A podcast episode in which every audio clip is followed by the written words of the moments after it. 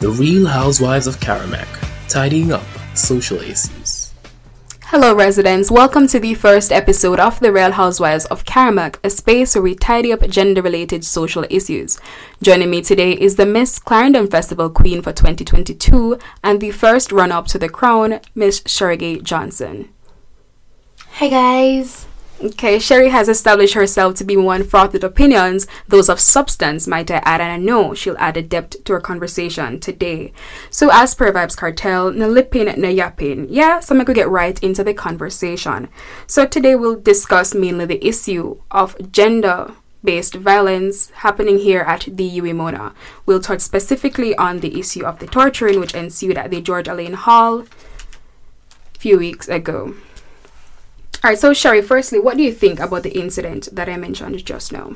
It's one that I condemn and one which tore at my heartstrings because to hear what the young lady went through is something that I cannot imagine mm-hmm. myself going through, my friends going through, God forbid my daughter going through. So it is one that I think needs to be used as, a, as an example as well, and one that kind of gives us uh, more insight as to how society or where society is heading, especially with regards to the response of many persons uh, to the situation. So, as we continue to talk, as we go further, you'll hear a bit more from me. Okay, and what do you think of the display or the portrayal of the incident via the different media entities, the extension news platforms? Well, based on what I have seen, it's not anything that I am disheartened about. I'm happy that they brought light to the situation. What troubled me more specifically was the comments mm-hmm. that were made by various individuals, males at that, mm-hmm. in response to the video, in response to the assault that was meted to the young lady. I saw where certain persons condoned it or victim blamed the young lady. And that is something that is a culture, of course, that I think we as Jamaicans have to get rid of, where it is always the woman's fault. If she hadn't done this, if she didn't do that, if she didn't wear this, if she hadn't said this, yes. then it wouldn't have been her fault. That is something that we have to get rid of as a people. And until it is that we change that culture in Jamaica, things will continue to get to stay the same or progressively get worse. Uh, definitely. So you mentioned something quite profound. You said that the different media entities they brought light to the incident, and I think that perfectly coincides with the argument of McCombs and Shaw in 1970s to say that the media entities they are responsible for setting the agenda in society. They tell us what to think about, what to talk about, and I'm sure when the incident happened, seminars, lectures, friend groups, the discussion was at the fore, right? Mm-hmm. So we mm-hmm. see how these media entities play a part in spearheading what we discuss in society. Mm-hmm. All right. I realize that you also mentioned the comments that followed the incident, mm-hmm. and you mentioned males who purported the idea that the victim blamed, as you as you right, said. Not just males though; it was on both parts because some females as well victim blamed. So let's just say individuals in society, right? All right, fair enough.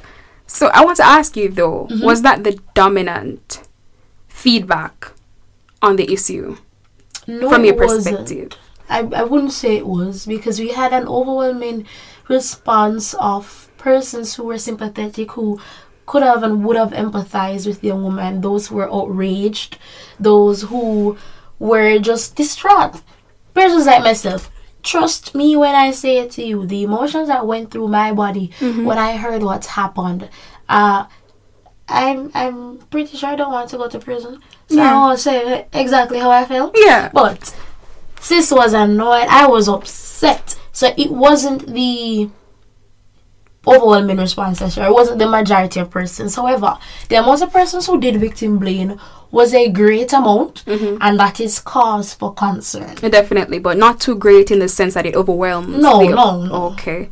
So then we can conclude that we see the applicability of Elisabeth Noelle-Neumann's spiral of silence theory, where the public or the popular opinion is seen as superseding that opinion of the minority.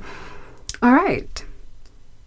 But I want to know from you, though, mm-hmm. specifically, if you can, doesn't have to be verbatim, an example of the condonement, an, an example of a comment condoning the action that took place, Alright. uh, justifying the male's action.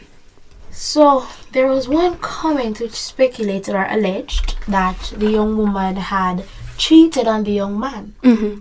And that is why she deserved what was meted out to her. So if she hadn't cheated on him, if she hadn't done what she allegedly did, Right. then he wouldn't have felt rage or been upset to the point where he would have had her in his room for the amount of days that he did and burned her skin with an iron and starved her, etc., etc. So that was one of the comments that was said condoning or supporting what um, the young man did to Okay. her.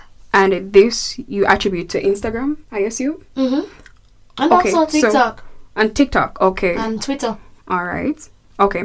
So, did those comment receive or did they garner a response of someone bashing them for that view of the issue? Yeah, man. Many persons responded to uh, the ignorant comments that were made, comments such as the one I mentioned, and redu- renounced, I should say, Mhm. what was said in the comment. So, for example, an individual like me would have said, or let me not say me, because I don't engage in social media um wars, so to speak.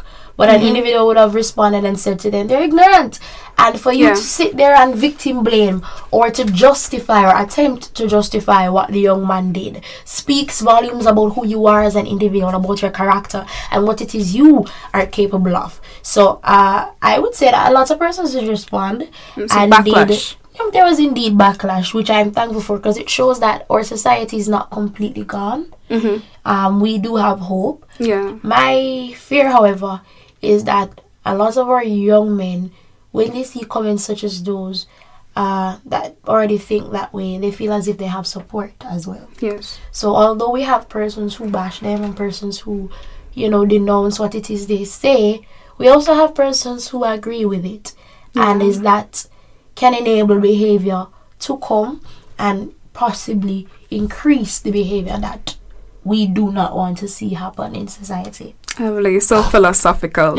All right, I feel edified by this conversation. Sheri, thank you, thank you, thank you so much for gracing this program with your presence today. And thank you for having me. It was an indelible experience. All right, so continue to be a trailblazer and Thank you. continue to impact lives while you do so.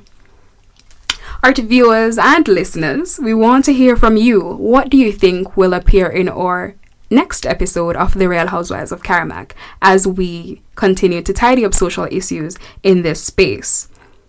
Do you agree? Do you disagree? Or are you on the fence about what we discussed today? Do comment your responses in our comments on Instagram.